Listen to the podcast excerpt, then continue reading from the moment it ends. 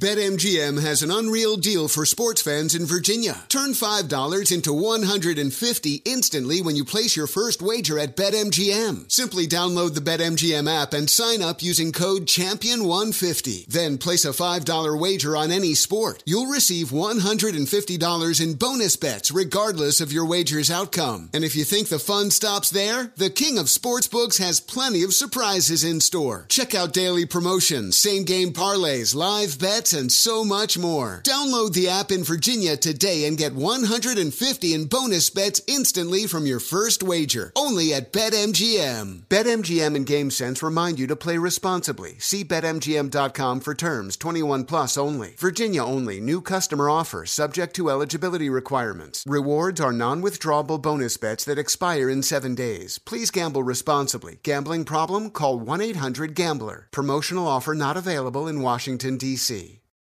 Hey there, it's Ryan Seacrest for Safeway. Now that spring is here, it's time to focus on self care and revitalize your personal care routine. Now through March 26, head in store, shop for all your favorite personal care essentials, and earn four times rewards points. Shop for items like Crest toothpaste, Secret deodorant, Old Spice deodorant, or Gillette razors. Offer expires March 26. Restrictions apply. Promotions may vary. Visit Safeway.com for more details. My name is Chris Moody, host of the new podcast Finding Matt Drudge. I'll be taking you on a journey to find the mysterious media mogul Matt Drudge, founder of The Drudge Report. Along the way, I'll talk to people who have worked with him, dined with him, and fought with him, taking listeners into private conversations, all in an attempt to get a better understanding of who Drudge is and what motivates him. Hopefully, he'll even sit down with us. Listen to Finding Matt Drudge on the iHeartRadio app, Apple Podcast, or wherever you get your podcasts.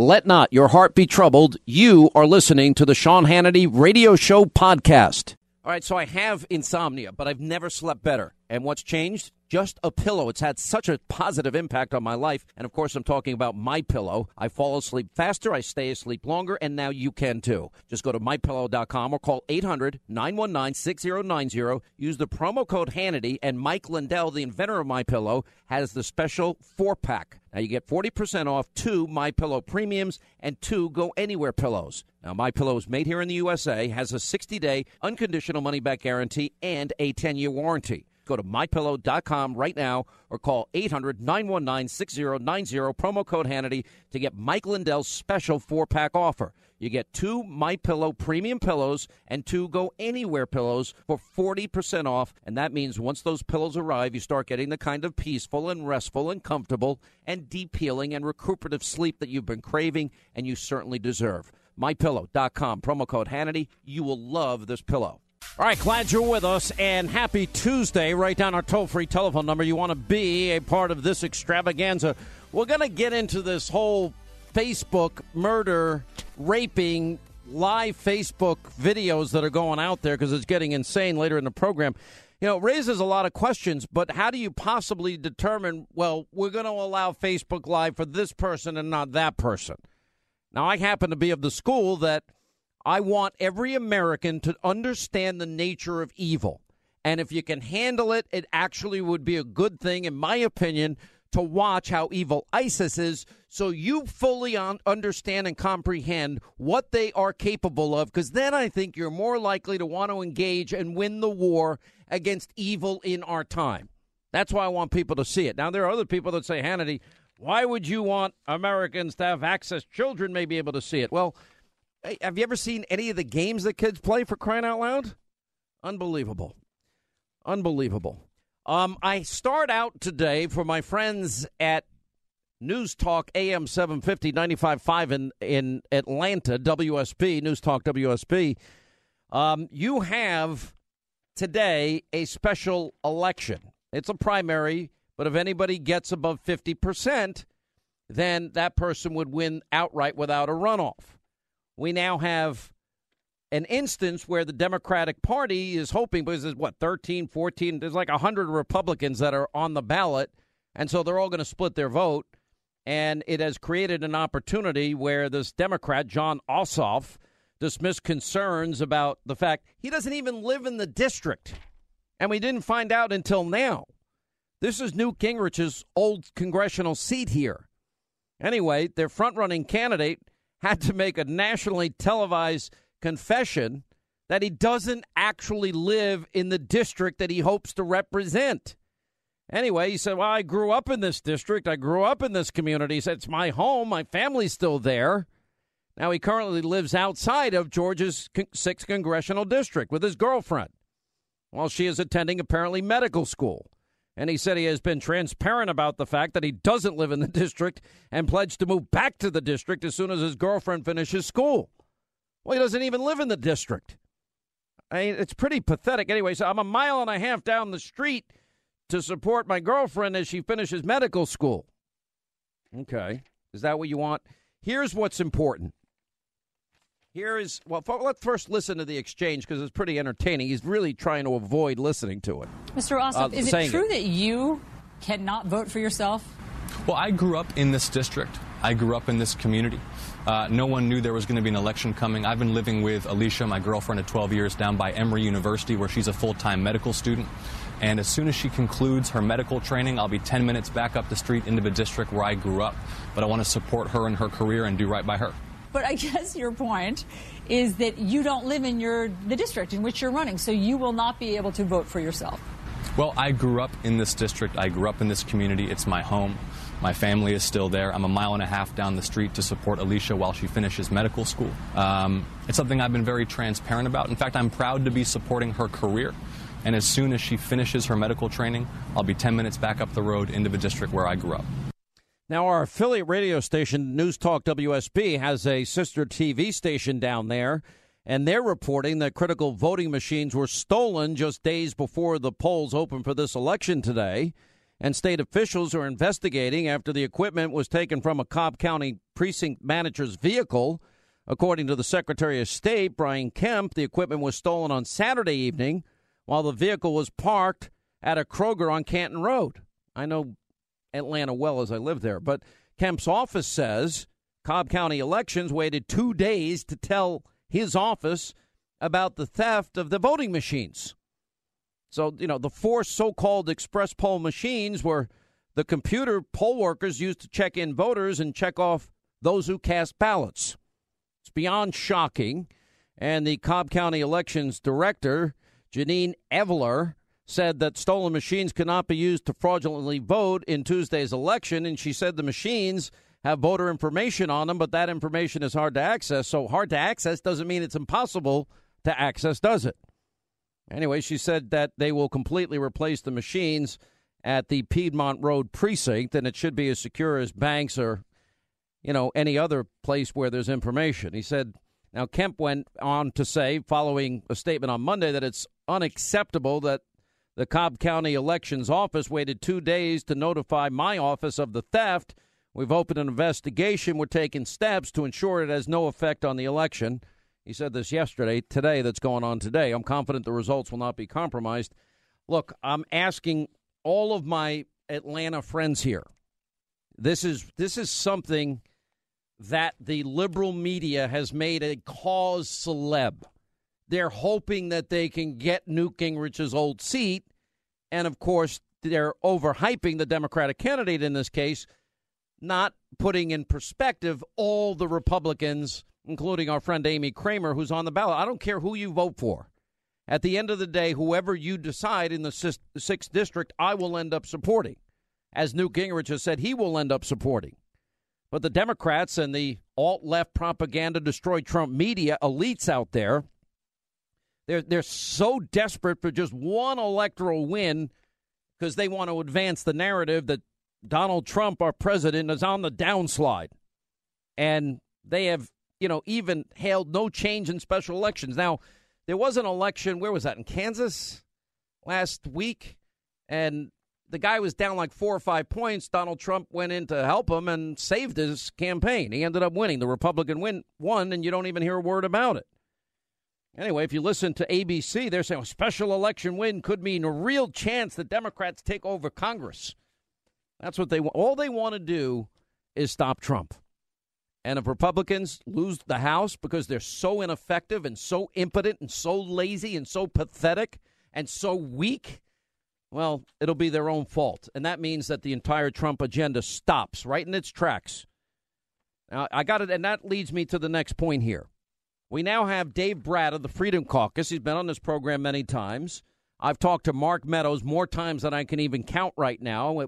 He's the leader of the Freedom Caucus at the moment. Anyway, Dave Brat is now being quoted today as saying that the majority of the Freedom Caucus, after weeks and weeks of the Freedom Caucus, not the leadership in Congress, the Freedom Caucus doing the Speaker's job, they've actually worked with the Tuesday Group and the moderates in the House and varying coalitions, and they've come up with what they believe is the best compromise bill that they can have as it relates to creating free market competition, healthcare savings accounts, lower premiums, and better care and a better bang for your healthcare dollar, and get people out of Obamacare and the death spiral that that's currently in. Now the question is, why isn't Paul Ryan calling these guys back to Washington and getting a vote and getting this done? Because when they come back on Monday, they've got four days from the 24th to the 28th to get a continuing resolution passed or Congress and the government runs out of money. And then you've got all sorts of threats from the Democrats that they want a government shutdown, which, by the way, Democrats, you want to shut it down, you go right ahead. Shut it down. Save us money. And you own it, too. So if you want to go down that road, go right ahead. I noticed that the Democratic chairman, the new DNC chairman, who's a nut, this guy, the only thing that could have been better for Republicans is if they had Congressman Keith Ellison elected the DNC chair. But this guy's name is Tom Perez. Anyway, so the new Democratic chairman picked up where his profanity laced tirade left off last month. He was at this DNC Come Together Fight Back tour in Portland, Maine, and he went on a rant against Republicans, slamming their new S word budget and dismissing their health care plan, insisting the GOP doesn't give a blank word about people they're trying to hurt. Here's what he said. And here's what I don't understand about Donald Trump and the Affordable Care Act. You know what, folks? He wants to brand everything. You know, you can go to the store and find Trump steaks, you know, Trump steak knives, Trump ties, Trump suits, you know, the Trump hotel. But he didn't want the Affordable Care Act branded after him. I don't know what to call it. Trump care, Ryan care. I'll tell you what I'd call it. I don't care because they, those Republican leaders and President Trump don't give a shit about the people they were trying to hurt. That's what I say. All right, and then we have now listen to the comparison because Bernie Sanders, who was absolutely ripped off and totally, completely, utterly cheated by the Democratic Party. And when it's Perez and Bernie, listen to the difference in the reaction of the crowd. Regardless of why you showed up today, you showed up for a reason. Something compelled you to find the space and time to be here, and I want you to ask yourself what that reason is. Right? maybe maybe it's because you love a certain senator from Vermont.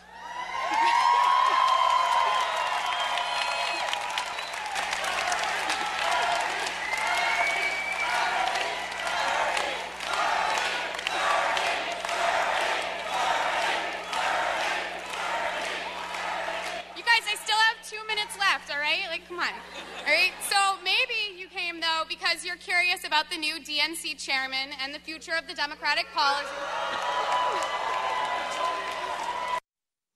All right, so you see the reaction. But this is the new Democratic Party. It is hard left. The blue dog, Joe Lieberman, you know, Democrat of old is gone. Scoop Jackson Democrats are dead. There is no such thing as a moderate Democrat anymore. And the average Democrat represents Obama, statism, massive debts, more people in poverty, burdensome regulation. But but you know, you know, Trump has done everything he can do on his own. He kept his promise. Neil Gorsuch is on the Supreme Court, an originalist. He single handedly picks up the phone. He calls Carrier, he calls Chrysler, Fiat, he call, calls GM, he calls Ford, all these other companies. It's at Snap on Tools today. Buy American, hire American as, as a means of creating an American revival in the economy so that all these millions of Americans out of the labor force in poverty on food stamps that can't buy a house that we burden their children by doubling their debt can get to work. You know, he's gutted Obama era regulations. Jobs are being brought back. He ended the war on coal. He opened up the Dakota and Keystone pipelines. He's fighting back against sanctuary cities. He's drafted a plan and took care of ISIS in Syria and is starting that battle and that conflict. And the same thing with the with Assad using chemical weapons. He put a five year lobby ban in place. He sanctioned Iran over the missile program. He responded to Syria's use of chemical weapons. He created a task force to reduce crime, executive orders to protect police officers and target drug cartels. He started building the border wall and getting plans to build it. He's moving forward with repealing and replacing Obamacare. If these idiots can get back from vacation and get their ass to work, uh, he's bo- moving forward with rebuilding the military. He's shrinking the government workforce. He's renegotiating trade deals. And he's made us energy independent more than ever by removing the regulations. What the hell is wrong with these people in Congress? Why can't they get a single piece of legislation done? And now they've got the Freedom Caucus, and where's Paul Ryan? Where is this guy? It's pathetic. Somebody, they need a kick in the ass and a sense of urgency they don't seem to have. I don't understand it. They better get moving. My patience, I'm about to burst a blood vessel if these guys don't get to work. I can't take it anymore. All right, the president is in Wisconsin and he's on a campaign today, which is Buy American, Hire American. Let's let's dip into this. People, and these are real workers. I love the workers doing a good job for the workers, and I'm thrilled to be back in Wisconsin. The optimism in this room is the same incredible spirit that is sweeping across our country, and even greater than that great day in November when I won the state of Wisconsin and when we won the presidency. That was a yeah, that was a great day. I have to say. That was a great day, and thank you, Wisconsin. No administration has accomplished more in the first 90 days. That includes on military, on the border, on trade, on regulation, on law enforcement. We love our law enforcement, and on government reform. Today, we're building on that optimism, and I'm proud to announce that we are about to take bold new steps to follow through on my pledge to buy American and hire American.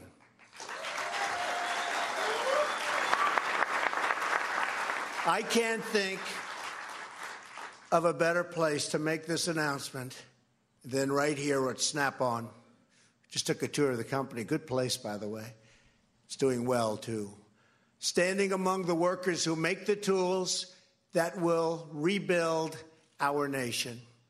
Your craftsmanship is incredible.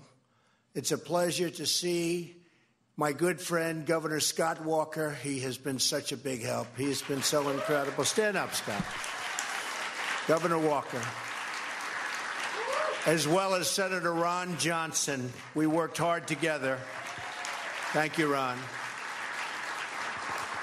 And although he could not be here today, my thanks go to Speaker Ryan who's represented this city for nearly two decades in Congress. And you know where he is? He's with NATO. And so he has a good excuse. And I said, Ron, make sure these countries start paying their bills a little bit more. You know, they're way, way behind, Ron. We have to do, I'm going to talk to you about that, Ron. But Paul, you're over with NATO, get them to pay their bills. I think that, and Ron, you have to work on that too. And Scott, President Trump buy American, hire American. We'll get to that when we come back. Also, the other news of the day and so much more. 800 941 Sean, toll free telephone number. We'd love to hear from you today. The top of the hour. I actually applaud what the president is doing here. You know, it's funny. I used to get craftsman tools when I was a kid, but I always wanted Snap on.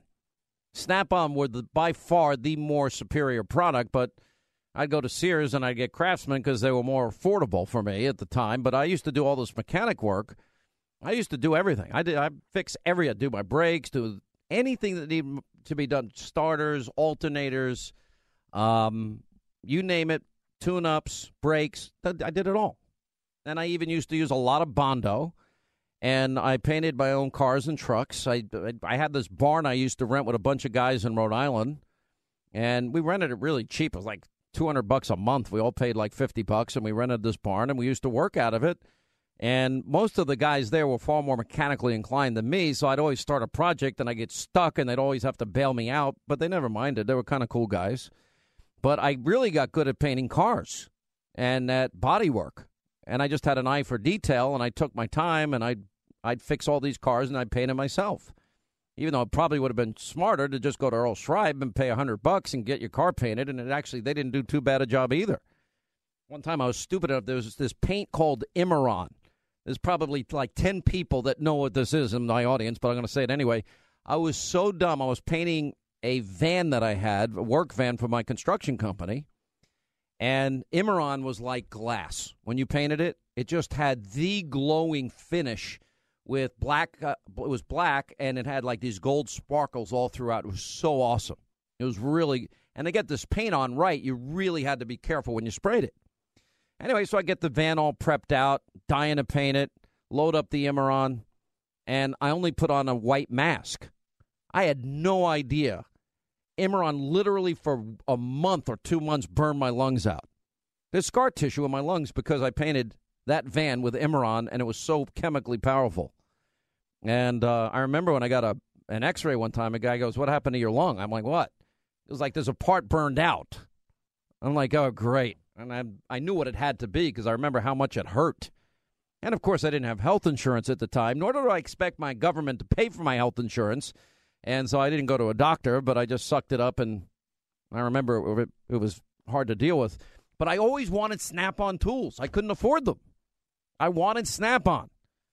And I loved, you know, because all the big real mechanics had snap on tools. And my craftsmen were fine. I had a big red toolbox like everybody else when I wanted the snap on one. So, anyway, the first part of the executive order Buy American is based on the twin pillars of maximizing Made American. Now, remember when the Dakota pipeline and the president signed off on that, the president said, well, let's buy the pipe. Let's get the steel workers working in America. And he mandated that if at all possible, we buy the pipe here in America. That's a great idea. So the first part of Buy American is based on maximizing Made in America and minimizing waivers and exceptions of Buy American laws. And so what he said is every agency in the government, every department of government is going to conduct a top to bottom assessment aimed squarely at cracking down on weak monitoring, enforcement, and compliance efforts at rooting out every single Buy American loophole. And the Secretary of Commerce is going to coordinate these agency efforts and vet them by the pres- for the president on how to properly close them and for the first time, the Buy American bidding process will take into account the flagrant use of unfair trade practices. Now, some of you say, oh, it's only going to start a trade war. What, what do you think these other countries do? You think made in China, if they don't have to import something, you think they're importing it anyway? No. You know how difficult it is to get a car, an American car, sold abroad and how much extra it costs? You know, look how many European cars are in America. How look how few American cars are in America in, in Europe.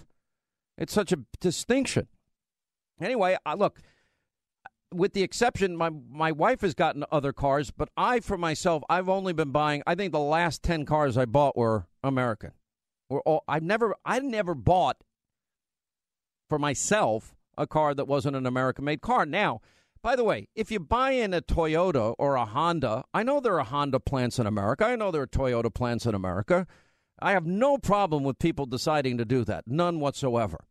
But I've always wanted America made. I remember arguing this when I was on the air in Huntsville, Alabama, and it wasn't long. It was in, you know, after the time there was there was a period of time where the Japanese were making better cars than American cars. There was a, a fall off period for a short time. You know, for me, I, I, it's gotten so easy for me to get a car now.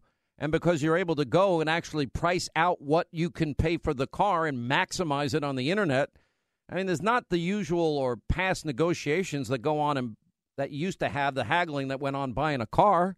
It's not hard for anybody to do these days. I don't even talk about price. I just call my buddy over at King O'Rourke Cadillac and I say, I want another one. And come take the old one. And then if something breaks, I just call them and say, it's not, something's not working right. Can you fix it? And then they bring me a loaner car. And that's, by the way, how they keep their business running. They're great customer service. And I know they're not going to gouge me. They're all, they, I've even had the guys at King O'Rourke tell me, well, what, if you make, wait two weeks, there's going to be a deal and you're going to get it for this much less a month if you get the car then. You know, if you if I'm leasing it or whatever I do with the cars, because I like to kind of turn them in every couple of years, every three years. So I just go to them. It's great. And anyway, I just I I prefer I like the idea of American made cars. I love my Escalade. I get the same car, I get the same color. I don't even have to think about it. I do like the new car smell. I wish they could really duplicate it, not that crap that they sell at the car wash that doesn't smell like a new car that they say smells like a new car smell. It doesn't. Not that I've tried. And I don't know, so I like what the president's doing here. So we'll see if, you know, Wilbur Ross, the Commerce Secretary, is going to be able to pull that off. But I think it's a good idea. You know, the public perception of the GOP is dropping. We've got the sixth district in Georgia race that's going on today. I hope that this Democrat doesn't get the 50%. Then there'll be a runoff. Then he'll be defeated. He doesn't even live in the district. But what's so deserving is a new poll by the Pew Research revealed that Democrats are making some inroads on issues that Americans were favoring the Republican Party on. But the Republican Party, how is it possible eight years later they can't get a repeal and replacement of Obamacare? You know, I noticed when the president mentioned Scott Walker, the crowd applauded. When he mentioned Paul Ryan, I didn't hear a peep out of them. Just now when he's in Wisconsin. And you know, I don't think Americans are really in tune with the fact that these guys go away for two weeks on recess. Maybe I'm making too big a deal about it. I don't get two week recesses. You know, we're going to do our radio and TV show and fly to Israel in the in the interim because that's the way we roll. That's the way we do our job. And I don't care what job I had in my life, I've always had a sense of urgency. I keep telling you. If I'm washing dishes and I don't move my, my backside, the, the dishes are going to pile up. If I'm a cook and I'm I got a line of orders in front of me, they're not going away until I get them out. When I'm bussing tables in a busy busy restaurant, it's the same thing, or tending bar. Everything in terms of the president's economic agenda is predicated on getting the health care bill done because the health care offers a trillion dollars in savings for the economic plan that the president wants to unveil.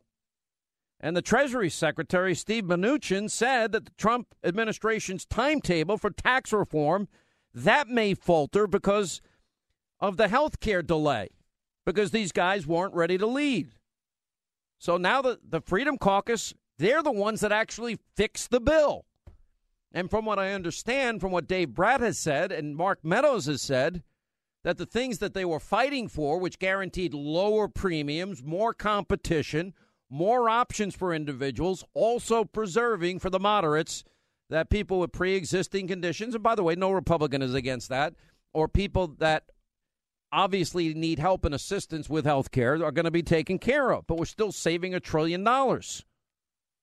And that has to get done before we can do the economic issues. So, I mean, at some point, Congress has got to do their job. I just went through in the last hour all that Trump has done. We got a originalist on the court.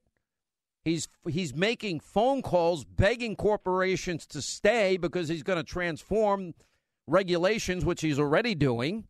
He's going to lower the corporate tax rate. He's going to allow repatriation of trillions at a very low rate, and that makes it more, uh, a more, far more favorable environment for people to invest in this country in factories and manufacturing centers. That gets the 95 million Americans out of the labor force and the 50 million in poverty and on food stamps each. That gets them an opportunity to get back in the workforce, as does reducing illegal immigration, which he's done by 67%, just because he's enforcing the laws, ending sanctuary cities. One city after another is going back on their fight against Trump because they know they're going to lose. You know, he's moving forward. Everything that he's done in terms of building the wall and everything else, every promise he's making, he's keeping. The only people that aren't moving, have no sense of urgency, are Republicans in Congress. What do these people do? It's so frustrating. I don't, I, I just don't relate to not working hard. I don't relate to give me the House, give me the Senate, give us the White House, and boy, we'll get all these things done. And they haven't gotten it done. I don't relate to it. I don't identify with it. And frankly, they're hurting the president and the country by not doing their job. And it's about time they get off their ass, get back from vacation, and start doing some work. Why is Paul Ryan at NATO? Who cares what Paul Ryan thinks about NATO? Get back, whip your votes, get the language written, and get the bill passed. What's so hard about this? Anyway, you've got some Obama holdovers within the Border Patrol now. This was on Breitbart, reportedly refusing to obey Trump's order to secure the border. And just like the deep state holdovers, fire these people. Somebody fire them. They need to go because all they're doing is sabotaging the president's agenda. By the way, there's a very scary Daily Mail piece out today, thanks to the president's decision to take the Obama handcuffs off of our military. ISIS is now facing defeat on the battlefield, and they're getting desperate, so desperate that apparently they're trying to form a last stand alliance, ISIS and Al Qaeda. Islamic State is now talking to Al Qaeda about a potential alliance to form a combined terror group as U.S. backed Iraqi troops close in on the jihadis in Mosul. We had Mosul. We gave Mosul back, which was ridiculous. Anyway, 800 941 Sean, if you want to be a part of the program. Um, oh, by the way, Facebook granted employees a day off to protest Trump. Now, what happened with this guy? What's his name? Mark Zuckerberg. The he owns Facebook. He's the zillionaire. Okay. Yes, he's a zillionaire. And how many of our listeners and people that follow us on social media reported that articles from Hannity.com, our new website, our new news website, it's upwards of 10 now. I mean, we're getting phone calls daily, and now we're getting people blasting us on Twitter and on, on Facebook. And then Facebook has now acknowledged our IT team and has said that they're aware of the problem and they're working to resolve it. And that the claims that were made that there was um, inappropriate content in our articles that dealt only with politics and had nothing to do with nudity, as they claimed. Yeah, I mean, what is it? We've never had any nudity. Well, I put that one picture up of you, but they made me take it right down, Sean. I mean, I was up there for like a second. You know what I'm saying? Why am I taking you to Israel and sweet baby James for good Israel? times like this? Oh, good. So I have to put up with all of this. Yeah, face to face. Shalom. Hello. It's going to be fantastic. And, but the only thing is, is you like hummus. I remember the last time yes. we were there, every meal was hummus. Well, the Israelis have good taste and they have good food. No, the best meal we had was that restaurant in Tel Aviv. Indeed, that was that was awesome. That was really good. All right, did you make arrangements to eat at good places? I always look at the upside of things, and I always make good. All I care about is they're asking me questions all day. All right, do you want to take a shower before you meet with the prime minister? Do you want to? First do, of all, I asked you, wanna... that question one time, and you should be very happy that I'm always thinking about the upside of things okay. and trying to give you a shower when you need one. Okay, can I just finish? They're asking me, do you want to leave here? Do you want to do radio in Tel Aviv or Jerusalem? Do you want to do TV in Tel Aviv or Jerusalem? I'm like, this is not my job. You guys work it out. Do you want to look at the downside or the upside? I want to go on the trip, do my job, interview the prime minister. I can't tell the other things that we're doing when we're there, but we're doing some big things there, and we'll be reporting from there. And all I hear from you is, do you want to take a shower? I want to take a shower. I mean, where does that why do I have to make that decision? How do I know? I, I think wanna, you smelling good in Israel is the upside. How do I know at that time of the day if I'm going to need or want a shower? It's 11 hour, what is it, eight hour time difference? Seven. Seven hours. All right. 800 941 Sean, toll free telephone number. You want to be a part of the program. By the way, uh, coming up in the next hour, we shall be checking in. Who are we doing next in the next hour? You changed it up on me. I don't even remember. Next, we have Danielle McLaughlin and Jay Sekulow, who'll be talking about Ooh, Gorsuch, Gorsuch, and the playground case. Oh, this case is phenomenal. We'll get to that next. Um, I can't be ripping Congress every minute of every day. I wrote a monologue for TV tonight that you're going to like, though. Sean Hannity. All right, hour two, Sean Hannity Show. Well, finally having nine members back at full strength at the U.S. Supreme Court. But there's also talk of a lot of retirements potentially in, in June at the end of the session. Right now, we see that in his first case, 15 minutes in, Neil Gorsuch asked a series of four questions. And one case in particular, they, they're going to hear on uh, tomorrow a case about a Missouri church's challenge to its exclusion from a state program that provides money to use ground up tires to cushion playgrounds. Missouri is among roughly three dozen states with, with constitutions that explicitly prohibit using public money to aid a religious institution or even a in other words, a higher wall separating church and state. With us, Jay Sekulow. He's the chief counsel for the American Center for Law and Justice. Our crazy liberal friend, Danielle McLaughlin, attorney, constitutional expert, who didn't want Judge Gorsuch confirmed. How are you?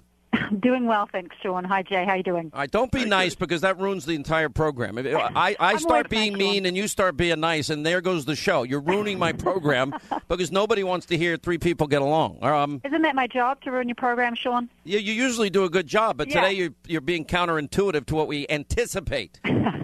um, all right, let's talk first about, you know, it, it's very interesting. Everybody has a, a unique and different style on the court. Jay, you've argued, what, 13, 14, 15 Right. times before the Supreme Right. Court. You know, for example, Justice Clarence Thomas, who's my favorite justice personally, individually, and I also liked Antonin Scalia, the late Antonin Scalia, but he rarely, if ever, talks. He does not ask questions. He just studies the issues, he takes it all in, and he has an originalist value system. In other words, the way a prism in which he judges cases. What did you make of Gorsuch's questions in his first case? Well, I think he was exactly the kind of inquisitive judge that he was when he was on the U.S. Court of Appeals for the Tenth Circuit. I've, you know, as you said, I've appeared before the Supreme Court a lot. I had one of the few questions, by the way, where Justice Thomas actually did ask a question. It's rare.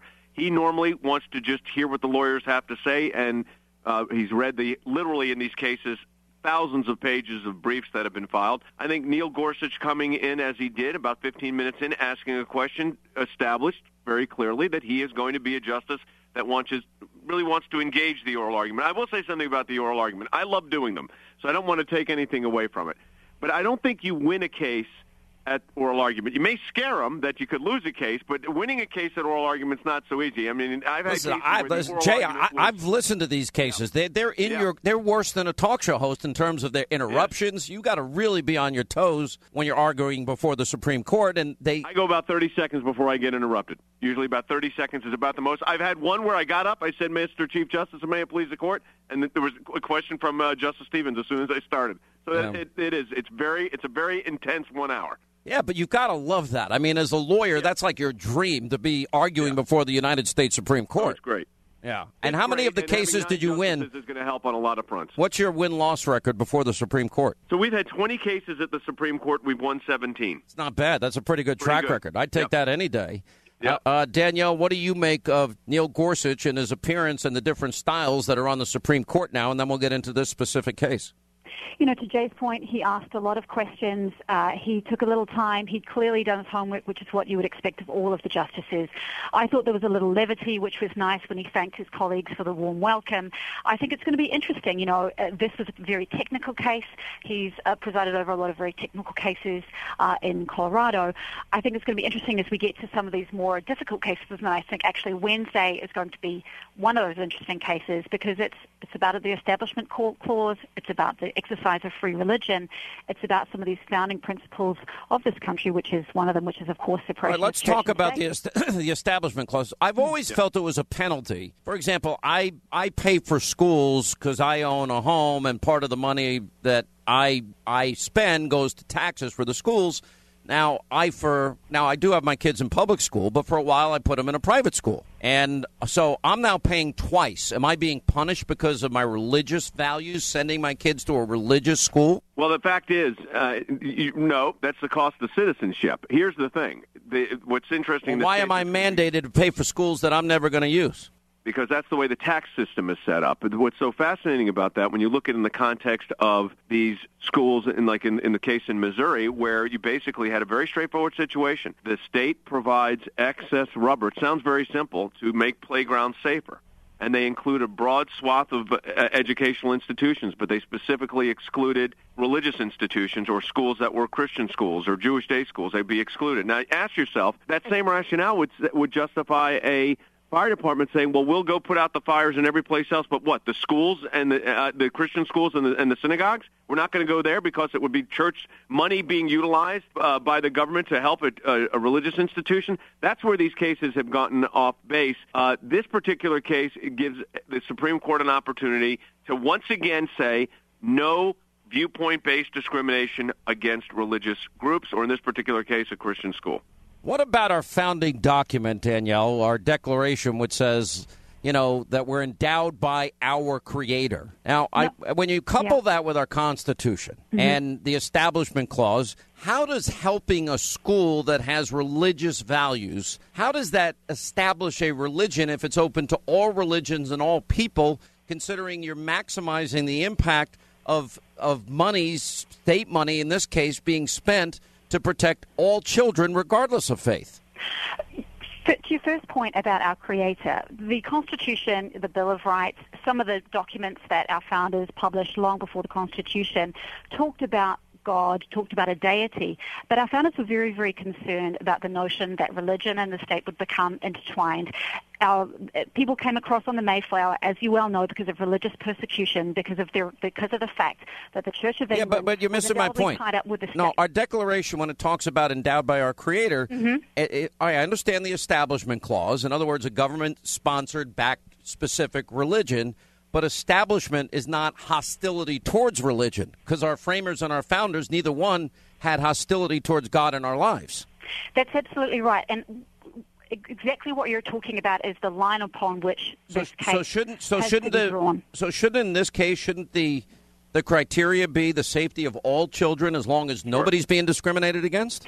The question is whether this money will be going towards religious instruction, because that would But be it's going towards putting impermissible rubber in a taxpayer money. playground to make it safer. You're absolutely right. You're absolutely right. To your I mean, point it's- about let's look at the facts of the Right. case. Okay, the facts of the case. It's not some you know hypothetical that we all had in law school. This is the facts of the case. It was a program that provided funding to get excess rubber from the state beneficiaries to g- pr- protect children in playgrounds, which is proved to be a real uh, safety assistance to, when you have the rubber or some kind of absorption factor on playgrounds. So that's a broad-based benefit being applied to, in this particular case, or being denied to, religious groups. That should not be the law. And I'll take it a step further. Justice O'Connor had a famous quote in one of the cases. She said, and you talked about, Sean, the fact that we're a nation founded by religious refugees. She, she, said, she said this. It would be ironic indeed if a nation that was founded by religious refugees would sever itself from that deity, that acknowledgement of God, that has in the basis upon which it was established.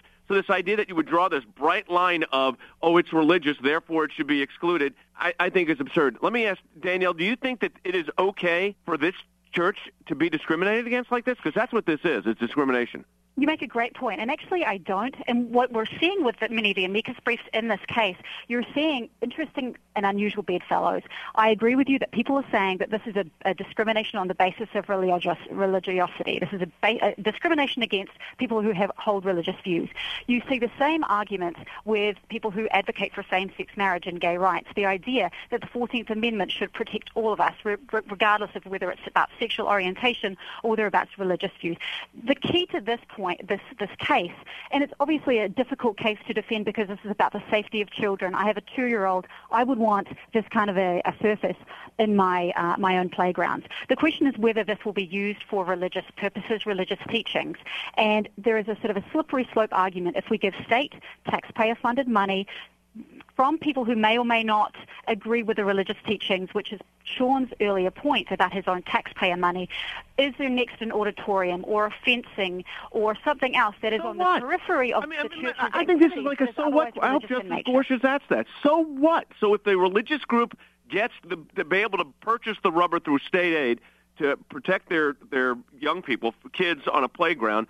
I don't think that's a constitutional crisis. Now, evidently, the, uh, the, the the Circuit Court of Appeals certainly thought it was because that's why we're at the Supreme Court of the United Right, States, and that's why the case at the Supreme Court. And in full disclosure, we filed a brief in the case. So I, I want to be clear on that. But to me, this is an it's an easy case. Now, you never know at the Supreme Court, Sean, what you're going to get, but it should be an easy case. And I'm glad that Judge Gorsuch is now Justice Gorsuch because he's been very good on the religion clauses. I agree with you, Jay, that I think Gorsuch will be a proponent of your point of view. I think that's pretty clear. I actually think it's a hard case. I think it's alluring in the sense that it seems very cut and dried about children and safety, but I think there are countervailing arguments that look at the fundamentals of the First Amendment, and I think it's, you know, personally, I, I would want it to happen, but I think here? I'm at a loss. What is the first? Why is this a violation of the First Amendment? We're going to get this benefit to anybody, any school in the state that has uh, kids in it, and we're going to give it to it on a non-discriminatory basis. Why is that a constitutional crisis? Well, it's actually not going to every single. There were a limited number of grants that were given out. So the concern yeah, is that specifically if there are 50 excluding the religious groups, though, from that grant base. But if there are 50 churches and only 25 get the grant, the concern is that the state will be seen as supporting one religion over the other. Oh, That's oh, the come basic on! argument. You don't believe.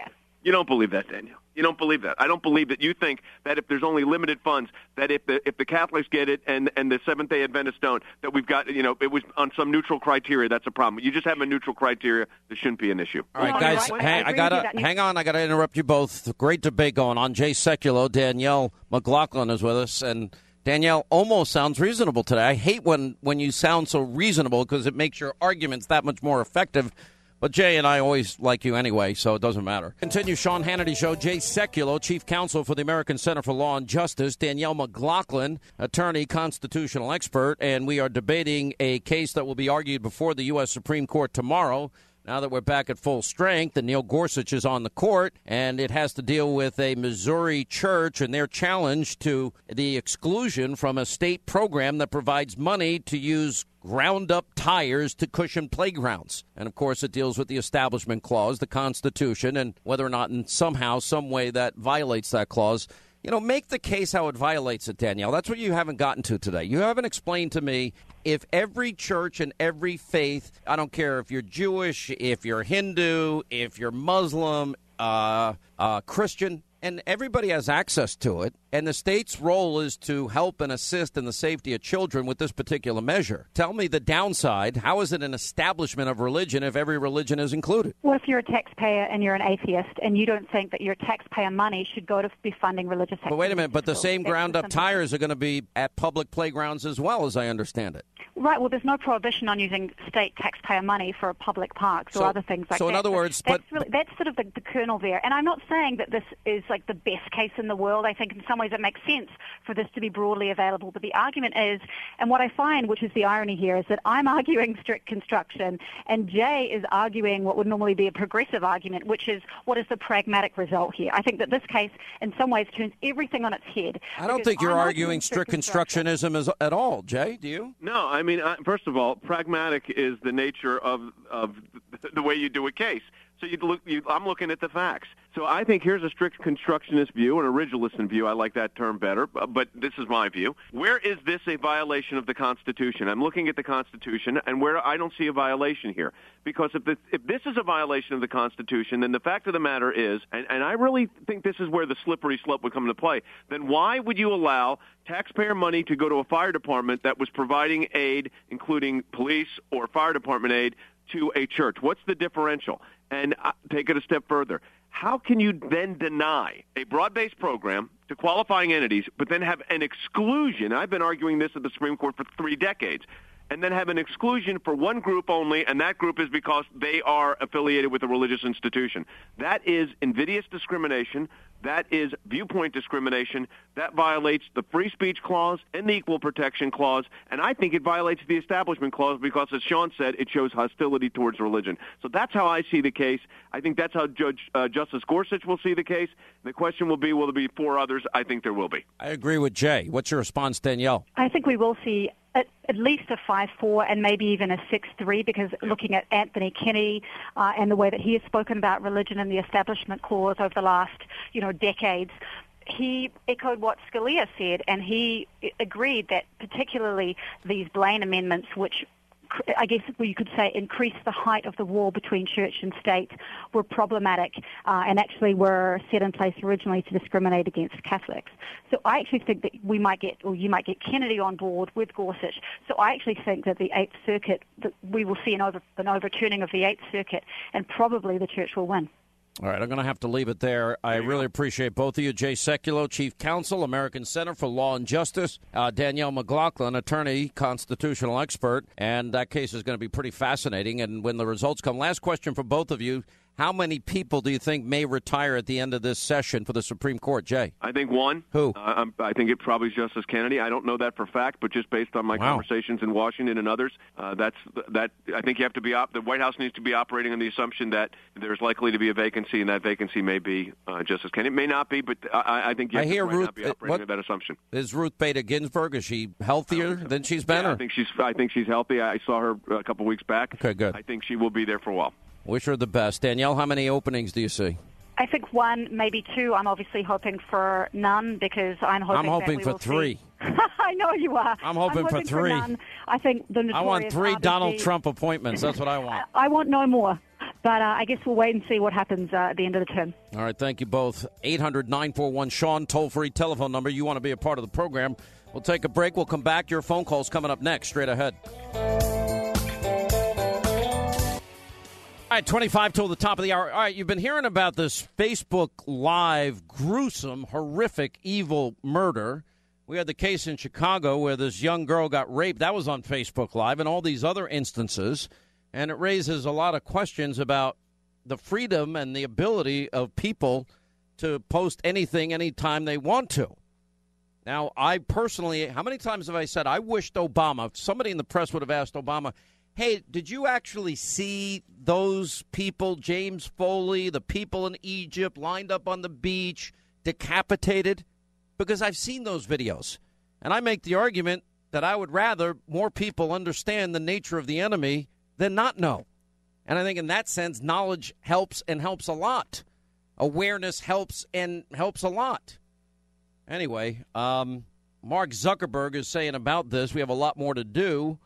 He addressed the Cleveland murder video, but I don't know, you know, they're censoring my articles according to so many of you on Facebook, on Hannity Facebook, and on Twitter.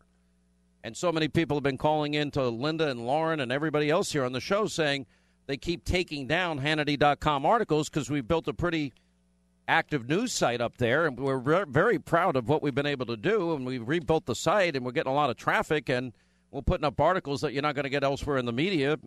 And Facebook is ripping them down, but they're allowing murders and rapes to go on Facebook Live, and that makes no sense. All right, uh, let's get to our phones here, as I've been promising all day. We'll get to that at the top of the next hour here on the program. In the meantime, let's go to uh, Michelle. She's out in Colorado today. Michelle, hi, how are you? Glad you called, and welcome to the Sean Hannity Show. Hi, Sean. How are you? I'm good. How are you? I'm good. I, you know, I just wanted to say I know there's just so much chaos in the world right now, and uh, I feel very strongly that Donald Trump is putting the, United States first.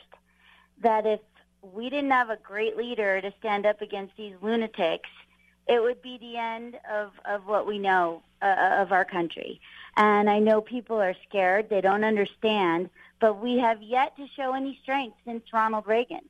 And I'll tell you what, you can appease these lunatics and you can give them, you know, gold and money and, and, and, and appease them and we're not going to do anything to you. Eventually they bite. Okay? Eventually they're going to bite. But last I night, don't I don't know. Did you see my show last night? And I laid out the history. Bill Clinton assured us that Kim Jong Il, who's Kim Jong Un's father, that he wasn't going to mm-hmm. get nuclear weapons, and he gave four billion dollars to Kim Jong Il, and and we got the promise that he'd never get nuclear armed. But they continue to allow him to have those radioactive rods that can build nuclear weapons, which was really dumb, and even the New York Times acknowledged it was dumb at the time. And it ends up that the promise Bill Clinton made was false. It was wrong. Just like Obama saying that his red line in the sand, or Susan Rice saying it, or John Kerry saying it, the red mm-hmm. line in the sand resulted in Assad giving up his chemical weapons. That's not true. And I can promise you, Obama's promise about this Iranian deal, the Iranians are going to get nuclear weapons unless we take out their nuclear sites. That's right. You don't have a choice. And I'll tell you what, it all comes down to I might be a conspiracy conspiracy theorist, but I'm telling you, it comes down to big money. They got big payouts for this at the sacrifice of the United States of America. The establishment is going down, and Donald Trump is the one who's going to take it down. I believe and I'm a Jew. I know you're Catholic or Christian. Yes, ma'am. I believe this is sent from God. I really do. And I think back, I was just having a conversation about this, that it was John Paul II, it was Pope John Paul, it was Margaret Thatcher, and it was Ronald Reagan. And if you want to talk about three angels or or soldiers from heaven coming down and taking out communism, taking the wall down in Berlin, God will always put Israel first, and God bless America. You know, it's funny. Thank God for Donald Trump. I'll tell you this. So I'm headed to Israel, as I announced later this week, okay? And I'm going to spend some time with the prime minister when I'm there. And I have been friends with and have admired from afar. I've always felt that Prime Minister Netanyahu was the Churchill of our time. It's sort of the, the lone adult on the world stage because of the necessity of having to deal with a, a situation where a tiny country is surrounded by people that hate them, want to kill them, and destroy them. So he's had to face a reality and a truth that most of us here in America may never ever have to really face. And I, you know, I, I was talking about kids that are members of the IDF for three years, and my son recently met this kid, and he was being recruited to to play on on the school team that my son plays on. And I said, all those kids, he's 22 years old and he's beginning college. And he never gave up his amateur status. He has four years of legitimate NCAA eligibility. And those kids are just so more mature than our own kids. And I'm not saying this that in, a, in any way to be a anything other than a compliment to the kids that that have to grow up much faster because of truth and reality in their lives. And, you know, whether you like to hear it or not, the world's a pretty dark, evil place. And, you know, when you talk about murder, that's evil. Raping a woman is evil. Beating up people for fun is evil. ISIS beheading people is evil. You know, a hundred million souls in the last century fascism, communism, Nazism, imperial Japan. It's all evil. And I think that good people have a hard time wrapping their arms around the fact that evil exists. You know, look at San Bernardino, look at the Orlando Pulse nightclub, look at Chattanooga, look at Fort Hood, look at what's been happening in France, Great Britain, Germany, Sweden, and all across Belgium and all across Europe. It's it's an ideology of evil in our time that is really in many ways not any different although it's a different form, it's a different ideology, it's a different philosophy, it's it's all of those things, but it's still evil. As evil as Hitler was. If you want to kill innocent men, women and children, you're evil. That's it. It's simple, it's basic, it's fundamental. And that's why I like the fact that Trump took a a real line in the sand and, and bombed the hell out of Assad, Syria, and said, We're not going to cross this line and use chemical weapons against women and children. But, um, and I think it showed a lot of strength and courage. The world is having a hard time adjusting that the weak and feckless and the appeasing America under Obama has now shifted. And there's got to be some fundamental mental flip in the minds and the hearts of these these leaders that they understand there's a new sheriff in town. Just like snowflakes are having a hard time adjusting, so too are the world's leaders, especially those that got away with murder the entire time Obama was president. Anyway, appreciate the call. Michelle, thank you. 800 941 Sean, toll free telephone number. You want to be a part of the program. Let's go to Sandy, is in California. Sandy, hi, how are you? Welcome to the Sean Hannity Show. Hi, Sean. Um, I want you to keep prodding the Republicans on Obamacare. You want me to We've keep- got to get that I'm- I- repealed and replaced, and I hope it's going better than uh, than what I hear. But another thing is, you were awesome on providing statistics during the election, and I think we've got to get the wall taken care of. And some of our Republican guys just don't seem to have the guts that they need to have.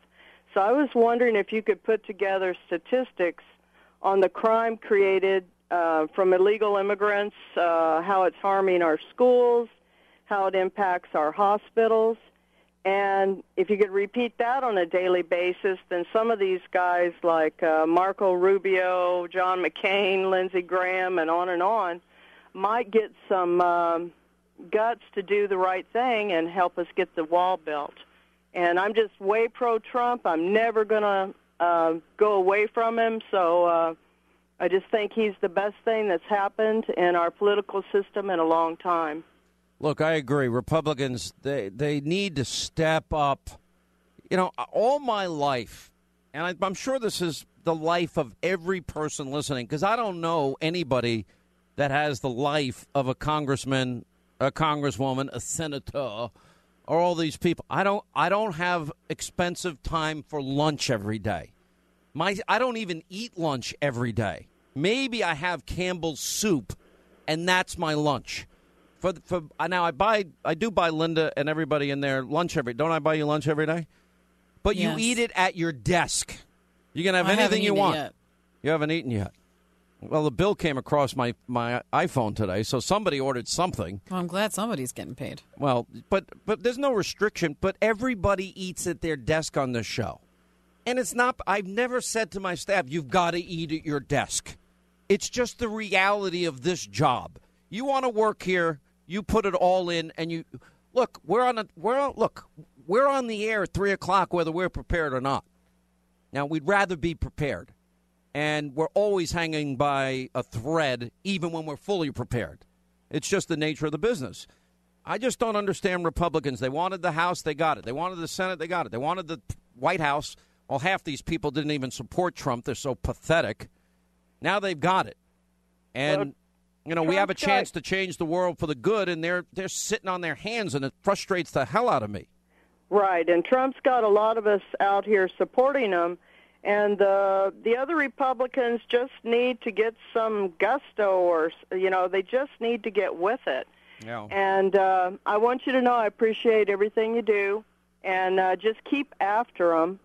And um, I, I want Trump to be successful because I know it's the best thing for America. Yeah, well, I do too. And you know what? We're going to try and help them, and we'll drag these Republicans kicking and screaming if we have to. Got to take a quick break. We'll come back. I think everybody has learned from this. I think the people on social media kind of know the power, and I think they know the harm it can do. So we've talked before about people not living their lives on social media and being truthful in social media and, and not harming people via social media. And, you know, this is a prime example. This is something that should not have been shared around the world, period. And, you know, our kids, although they should not have seen this, I'm sure a lot have, you know, they need to take this as a lesson. We can't do this in this country. We just can't do it. All right, that, of course, in reaction to this manhunt that is underway in Cleveland, Ohio, for this man suspected of murdering this elderly citizen in absolute cold blood and streaming his crime on Facebook Live. And so many people now have seen this thing. It is beyond barbaric. And there is unique challenges now that we are facing as a result of this instantaneous news outlet that is at everybody's fingertips. And that is, all right, well, so what do you do when you believe in freedom of expression and freedom of speech, and then you've got kids on Facebook Live killing themselves? And in this case, you got this guy killing an elderly citizen in cold blood for the world to see. And does that bring up issues involving, okay, censorship? I mean, you got this guy posted a video of himself killing a former foundry worker who had 10 children. This guy had 10 children that he killed. And in it, he said, I snapped. I just snapped. Anyway, he shared the recording of himself announcing his plan to kill someone. Then, two minutes later, posted another video of himself shooting and killing Good, uh, Godwin. Now, Facebook said a few minutes after that that he went live and confessed, and the company said it disabled his account within 23 minutes of receiving the first report about the video of the fatal shooting, and two hours after re- receiving any report. Now, Facebook has since announced that it was launching a review for the reporting of a harmful content of any way. But what do you do? Ron Christie is uh, back with us, former special assistant to President Bush, columnist for Sidewire. Also with us, Emily Shire at Bustle.com. Welcome both of you to the program. Ron, I you know I'm I'm just a believer in free and open media, and unfortunately, this is one of the downsides of living in a free society. I don't know how you possibly can censor any live event if anybody wants to do something this horrific and narcissistic. Isn't that just awful, Sean? Good afternoon. I, I, I'm heartbroken, and like you, I'm a, I'm a firm believer of the First Amendment to the Constitution. I believe that we should have the freedom of speech, we should have the freedom of assembly, but unfortunately, our culture in this "I want everything now" and "me, me, me" has devolved into this really cruel, really sadistic world on social media, and this is the latest example of it. Of how far people go to strive to get attention, Sean. That we need to take a big time out as a country and recognize we don't get the soul of our country back, these sorts of things are going to be in the increase rather than decrease. And politicians of both stripes need to stand up and say, this is enough. Stop it. Yeah. You know, but but on the other hand, I mean, I know this may sound horrific. I kept asking a question during the Obama years. You know, when James Foley had his his head chopped off, or Remember when they, they lined these guys up on the beach and simultaneously yep. took knives in Egypt and they chopped these guys' heads off? I watched it. And I want people to see what evil is in this world because if you don't fully comprehend what we're up against and, and the reality and the ugly, disgusting, hideous truth of it all, I'm not sure you're going to have the will to fight it to the extent it needs to be fought. Like, for example, TV networks have made a decision never to show the buildings being hit on 9 11 again or the people jumping out of the building because they're burning to death that day. Those images are forever etched in my mind. You know, seeing those people lined up on the beach and getting decapitated with a knife, it's not something that ever leaves you. Now, I certainly don't want kids seeing it, and they have the ability to see it, but it's really the parents' responsibility. I monitor my kids' TV watching. I monitor what they get to see on their computers. I monitor what social websites they get to go to.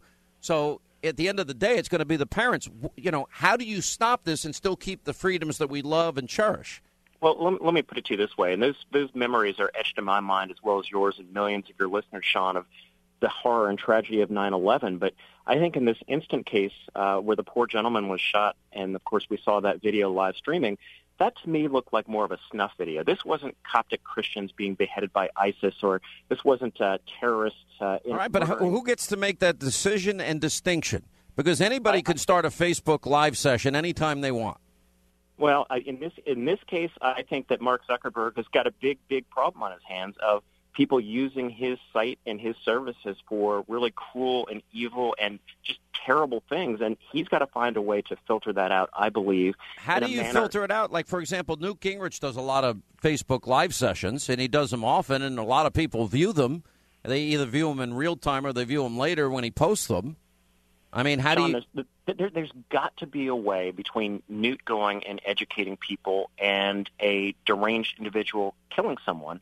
I don't know what that distinction is. Again, yeah, I, I mean, it's a tough question. Speech. Yeah, it's a really hard question that we're going to have to find an answer to. Emily, let me ask you, and we can add to this. Remember, Chicago police were looking for these six people involved in the sexual assault of this teenage girl. That was broadcast on Facebook Live also. Yeah, I mean, I think there there is not an easy answer to this. You raise all the freedom of speech issues. Um, because look, do we trust Facebook to be the arbitrator one way or the other? It's clear that Facebook has, you know, even if it's arguably well intentioned, has censored th- certain things and sometimes. Yeah, by the way, they, they ways. censor articles from Hannity.com. I mean, they're busy censoring that, so you would think they maybe have time for somebody to monitor it in real time some of these other things, but that's a side note to that.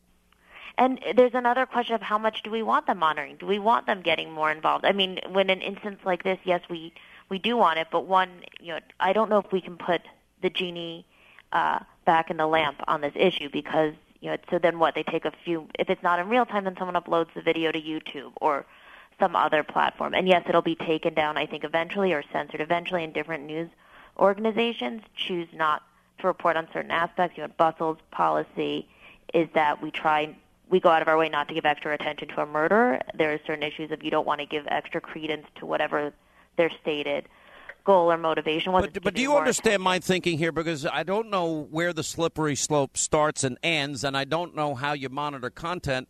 Because I can guarantee you, there are a lot of people that would argue against my position. Is I want people to see evil.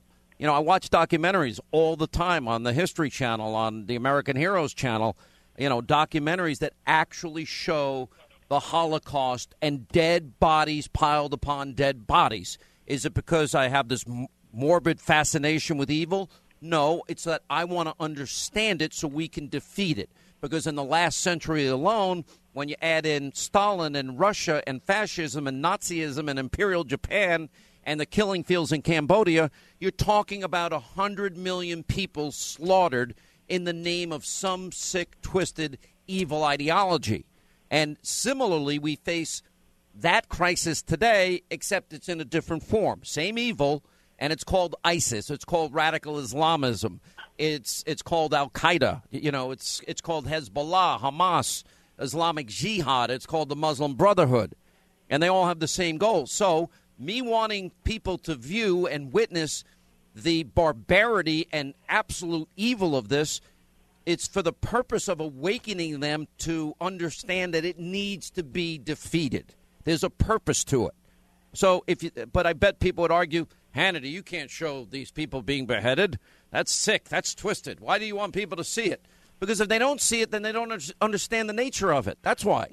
Well, Sean, let me just say one last thing before I have to jump here. I, I totally agree with you, and this is a challenge that we're going to have to face as a society because it's easier to talk about the Holocaust it's easier to talk about ISIS and state actors doing these sorts of evil things, but I just don't know from a freedom of speech perspective how you can draw the line if one individual who's just totally deranged elects to just do what we saw in Cleveland. I, I if, just if don't you know have to choose, stop that. if you have to choose freedom, including the evil and barbarity of women being raped in real time on Facebook, or people being murdered in real time on Facebook, what do you choose?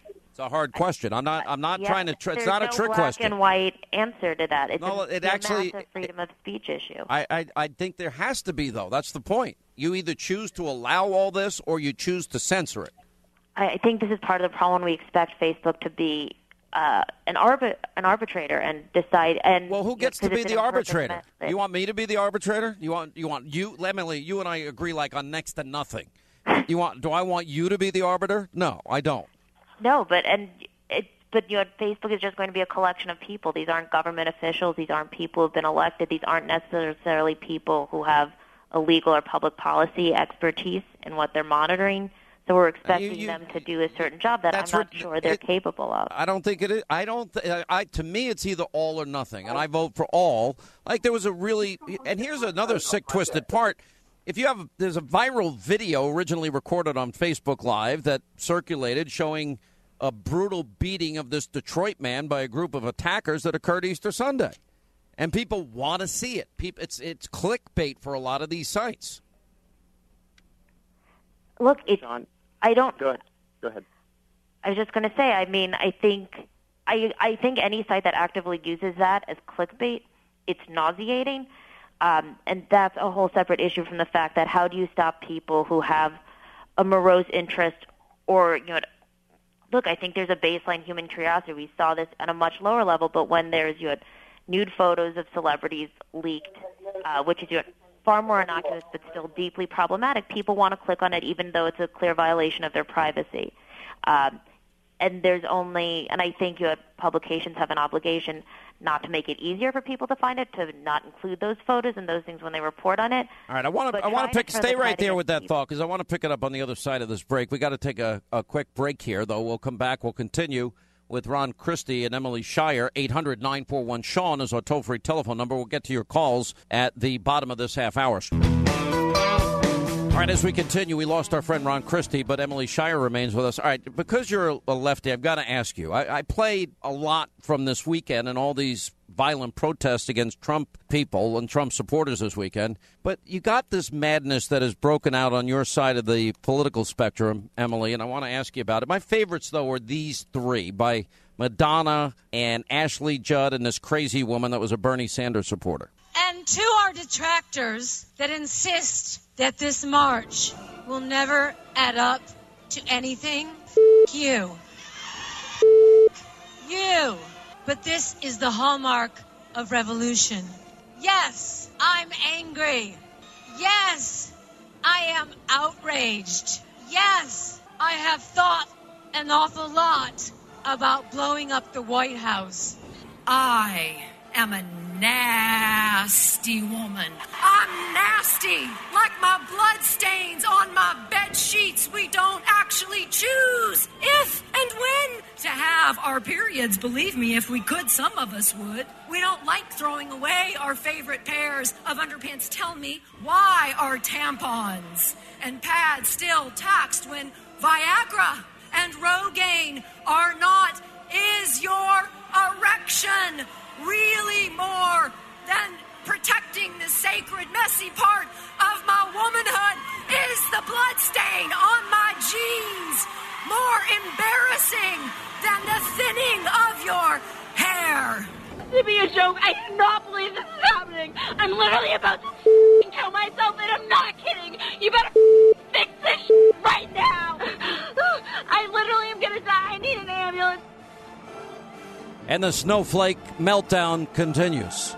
Emily, they're on your side of the aisle. If I ever said I, uh, during the Obama years, I've thought an awful lot of blowing up the White House, um, what do you think would have happened to Sean Hannity? I think people would have reacted, but I would like to say that. No, no, no, no. that was Whoa, whoa, said stop, stop. People would have reacted, or Sean Hannity would be in handcuffs, mugshotted, perp walked, and put in jail. Look, Donald Trump said during the campaign that Second Amendment supporters could do something about Hillary Clinton and implied that she should uh, be okay, assassinated. all right, And many that- officials thought that Emily, that Emily, I love you. Threat he should have been arrested for. Emily, he wasn't. if I said when Obama was president, which I would never say, I thought an awful lot about blowing up the White House, what do you think would have happened to me? Look, Madonna got heat for that for the Women's March. I criticized her for that on uh, Bustle. Okay, I thought it I'm was not- uh, an you're, not, you're still not answering my question. If I said the same thing, the exact same words, when Obama's president, what would have happened to me? I'm answering it. I'm saying that you would have gotten criticism as Criticism. Madonna. You don't think I would have gotten arrested? I don't think you would have gotten arrested. and I don't think you would have gotten. fired. Really? I I think you're wrong. I think I would have been arrested, and I think I would have been handcuffed. That and I and I don't think you would have brought in a, a cake with a file to help get me out either. Well, I'm a terrible baker, but that's a separate issue. Yeah, money, you could Um, always buy the cake and slip the file in it. Um, I would hate to see you arrested. Uh, You, so you think it's Look, okay for people to talk about thinking about blowing up the White House and expressing that? I think what Madonna said. That sounds like a terroristic threat to me.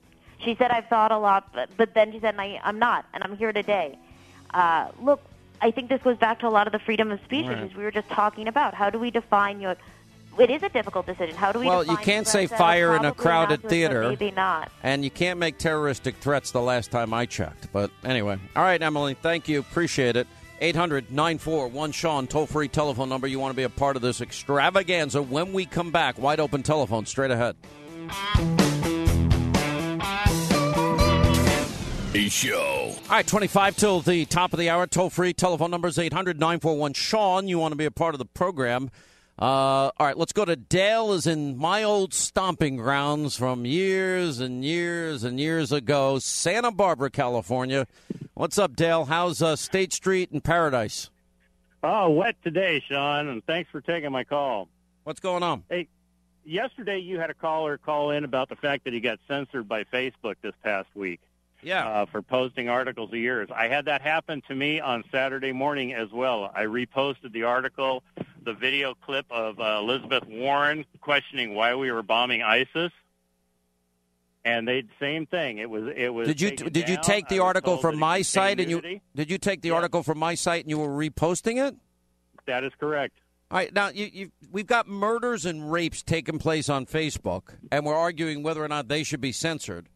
Why is Facebook, Linda? Did you make any progress yesterday when I asked you to call Zuckerberg?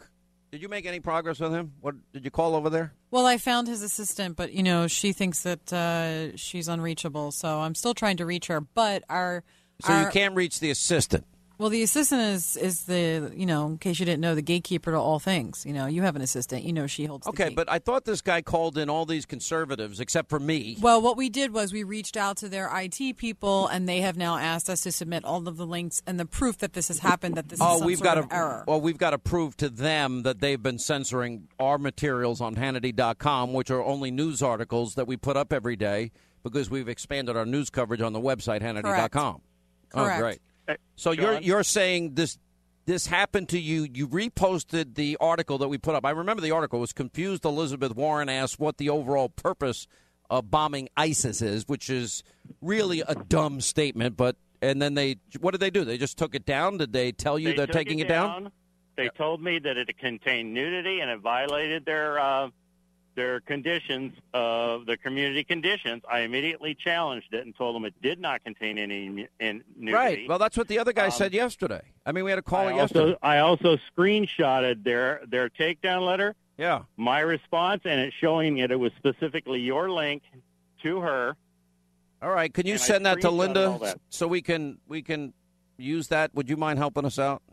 Just as an FYI. Sean, our listeners and our people on Twitter and Facebook have been amazing, and they've been sending tons of links. So we'll definitely get this one from Dale as well. But we've got a lot of uh, we've got a lot of ammo so far. It's unbelievable to me. I mean, meanwhile, and what Mr. Zuckerberg didn't he say that he wanted to reach out to conservatives, and now we're trying to reach out to him, and he won't take my phone call? Yeah, well, you know, when you have murders and rapes and abductions on your on your site and your platform, you might have bigger feast to fry. Just a thought. No. Well, Dale, I'm sorry that happened to you. And no, we don't put nudity on the website if it's safe for your children. It's just, it's actually called real news, not fake news or fake edited news like Ted Koppel. All right. So it's, I, I know I'm bad for America. Maybe, maybe Facebook made the decision that Ted Koppel made that I'm bad for America. Maybe that's what happened. All right, Dale, thank you. We appreciate it. Uh, 800 941 Sean, you want to be a part of the program as we get to Susan, is in Lemon Cove, California. How are you, Susan? We're glad you called. Hi, hi, Sean. I'm great. You know, I'm I'm just so sick of everybody picking on Trump and this whole Facebook thing and Zuckerberg saying, you know, take the day off to go protest. They have no idea what May Day even is. But what I was really calling about is that the Republican establishment or whoever better wake up because when I first heard Trump was running, I thought if he does one tenth of what he says he would do, he would be fantastic. Well, he's already done four tenths of everything he's already said he's going to do. Now it's up to Congress to do it. And I'm so worried about him with this progressive liberal financial guys like Kahn and everybody. I wish it was Larry Kudlow or somebody in there who really has the normal people's back and not these these Democrats. Well, I have an I have an update on this. A lot of this I found out last night from my top sources in the White House. A lot of it, what you're reading and hearing about, is all noise. And A, the president hasn't changed from the promises he made you when he was running for office. And B, nobody's going anywhere. Bannon's not leaving. Jared's not leaving. Ivanka's not leaving. Reince isn't leaving. Steve Miller's not leaving. Everybody is where they are right now. Now, is there intramural squabbles? Yeah, probably like in every corporate environment in the country. But, you know, beyond that, that's not where the president's head's at. And the president seems to be singularly focused on one thing, and that is keeping his promises. And if he does that, he will be a successful president. If he doesn't do that, then he hurts himself. But I have not seen any evidence to date that he's doing that. The only thing that really pisses me off is that Congress can't get their act together and do their job that they have been promising all these years. And I can't stand Sean- people that take vacation every other day. Get your ass you to work. so right, and you make me feel better. Thank you so much for assuring the American people that that's what's going on. Because I really do think Trump has America's best interest at heart, and I think he's doing fantastic. But everybody just wants to sabotage him, and the only person who's never done that is you, because you speak the truth and you mm-hmm. really understand what the American people want. So thank you so much. You well, rock. you're very kind. By the way, there are a lot of my media colleagues that absolutely hate my guts for being who I am, but I'm very proud of that. And I'm also proud I've never been to a White House Correspondents' Dinner ever. Ever. And Well, I'll never, ever go either. And I've been threatened You're with my get job. extra stars in heaven. You're going to get extra stars Listen, in heaven. listen, listen. I don't know if I make. I don't know if I make it to heaven. If anybody is not worthy of it, it's certainly me. I'll tell you that. So, but if you're there, I'll be happy you made it, and just you know, maybe put in a good word for me, okay? maybe I won't go to Bye, Dante's, you know, ninth level of hell. Maybe I'll just go to the first level of hell, which would suck. And did you ever read Dante's Inferno? There's all these different levels of hell. I forget what the certain sins are, but I'm sure I fit into every category. Although the whole story of Jesus is about salvation and that he forgives our sins, but I've never understood the idea that even though you ask for forgiveness and you're you're forgiven, why do we keep sinning? 'Cause even the, even people that are preachers, I know. I said, "Well, have you ever stopped sinning?" No, I sin every day. And then I'm reminded that Jesus said to one of his apostles, "A just man sins, you know, seven times, seventy times a day." I'm like, "Well, I'm screwed because I'm not half as good as these people." Anyway, I digress for a second. What? Why are you give me the the look? Why am I getting the cold? I I think you should be forgiven just for knowing that much about the Bible. I'm sure Jesus Christ is up there saying, "I've risen. I'm here. I hear you. You're good." know, He's I've- only going to send you to the first level. Although I think once you get to hell, every level sucks. So what's the difference? I, that's what I think.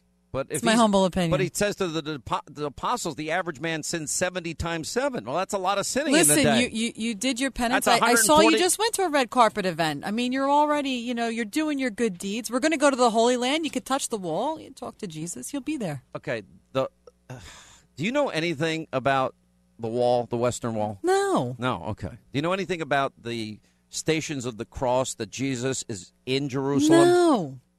Did you know the Al-Aqsa Mosque is in the middle of Jerusalem? I can't even spell it. Do you know the Armenian sector in Jerusalem? Never heard of it. Oh, good. God. And why am I taking you to, to Israel? Because I know people that know, know things people. about the things that you're talking about. Okay. I know people that know people. I know a guy who's got a guy, and that guy's Oh, got a guy over at the Al-Aqsa Mosque. All right. Uh, all right. My buddy Tavares is with us. Now, Tavares kind of turned on me. You know, we sent Tavares to college. He gets his degree. He kept his end of the bargain. I kept my end of the bargain. You call in last time and you turn on me. What was that all about? Never that, Sean. I, I, I Did I- love you. You didn't. No, you name- you weren't you weren't loving on me the last time. Your, your, your new name, I, I renamed you, Sean, is Insanity Drago Hannity. You know who Drago was, right? Yeah, I know who Drago was. Why do you say that? Because you you a Trump's Drago, baby. Without you, without you, it would be Trump. There So- would be no, there would be no Donald. And I'm and I'm and I'm mad at the president for this one reason because he's trying to he's trying to sneak his way in and, and, and take my best friend from me. It's not going to happen. It's not going to happen, Mr. President. He's already spoken for. Is my best friend, and you can't have him. And and and I already let Big Baby James. I will break- your best friend. I will break you. I will break you. Listen. And when Rocky and when Rocky put on the Trump, it, it, it changed. It changed when he put on the Trump. It changed things. You know what I mean? And and I'm Rocky. Uh, well, no, no, no, no, no, no, no, no, no, no. We're not going to have. Drago, Listen, I uh, watched uh, Rocky. is it's so funny you say this because I watched Rocky one and two this weekend, and I I identify as you know the the paper boy, dishwasher, cook, busboy, waiter, bartender, tile layer, house painter, wallpaper hanger, roofer, Right. framer. That's my life, man. That's two decades of my life. But here it is. Here I'm. I, I take care of my buddy Tavares. I send you to college. You and I make a deal. Your life gets better. And then you turn Right. on me, and the last time you called, you totally stabbed me. You shivved me in the back. What was up with that? I would never do that because best friends don't do that. You to already, you already did it the last time you called. I had to dump you. I, you always do. You always dump me, and I still love you for it. But the thing is, Sean, I can't let my best friend continue to be a, a double agent of the Russians. Double agent of the Russians. Uh, you bu- listen. You must be watching like MSNBC and Rachel Maddow or something. What are you talking no, about? I, I don't have. I, although I love Rachel Maddow, but I don't have time to watch her like like like. yeah, you I- ought I to. You ought to be. You ought to be watching your brother from another mother who sent you to college because he loves you. I do. I, I watch you, and uh, my son can't stay up long enough to watch you, but. We, we, I, I watch you, Sean, and But and you know just- what? You know what? on, man. I'm still. I'm still glad I helped you out. You know why? Because you kept your end of the bargain. You I know, did. I make I make the same deal with my kids. Like I say to my kids, all right, you want to go to college, you want to do this, you want to do that. Okay, you got to do your part. And you did your part. You stepped up and you you manned up. You got it done. You did it for your family. I'm proud of you. I really am. You're a good Right. guy. And Sean, and Sean, your blessing has turned into the blessing for three other people that I was able to, to get jobs for with the company that I work for. Awesome. And, I mean, your blessing just keeps on I know. So, man. so and- maybe and maybe what- you ought to look at me in a new light and realize maybe your buddy here, Hannity, is is looking out for the country the way I looked out for you. You know, like I always say, Sean, you're all right, American. I'm an all right American. You know, you're such a jackass. I don't even know why I like you, but I like you. I, you Yeah. you're a You know, jackass, but I like you. Jesus rode in on the jackass. Remember that? Oh, now you're comparing yourself to Jesus on the donkey. Oh my yeah. God! Oh. Yeah, I'll be that. Hey, I'll be that jackass that Jesus rode in on, baby. Oh, You man. know, he, that, even the jackass was blessed. Oh Come my! on now. That's Come actually on, preacher Hannity. Uh, listen, I'm not a listen. I'm not. I said I'm a humble sinner, man. I know. I, I know where my place in this world. Sean Pastor Hannity. That's what. I, that's another. I'm not one. a pastor. I'm not. I Listen. heard you reciting the Bible over there. All right, so I've I've read the Bible. I believe in Jesus. I believe that Yeah. God created the world, but I also know I've been incorrigible since I'm I'm six days old. Right. So I've been in, And- I have and been we- I have been in trouble my entire life. I was the biggest pain in the ass to my parents. Guilty as charged. My mother would Yeah. say, "Don't leave the house." I said, "You don't leave the house," and I'd walk out the door. That's pretty Yeah, bad, when- right? That's and- pretty horrible. And when Jesus and when and when Jesus, the only time Jesus questioned God is is when he looked in the cup and saw your sins. He said, "For real? I got to, I got to die for this guy's sins." You know, that's the only. Uh, Listen, I, I was watching The Passion of the Christ this weekend.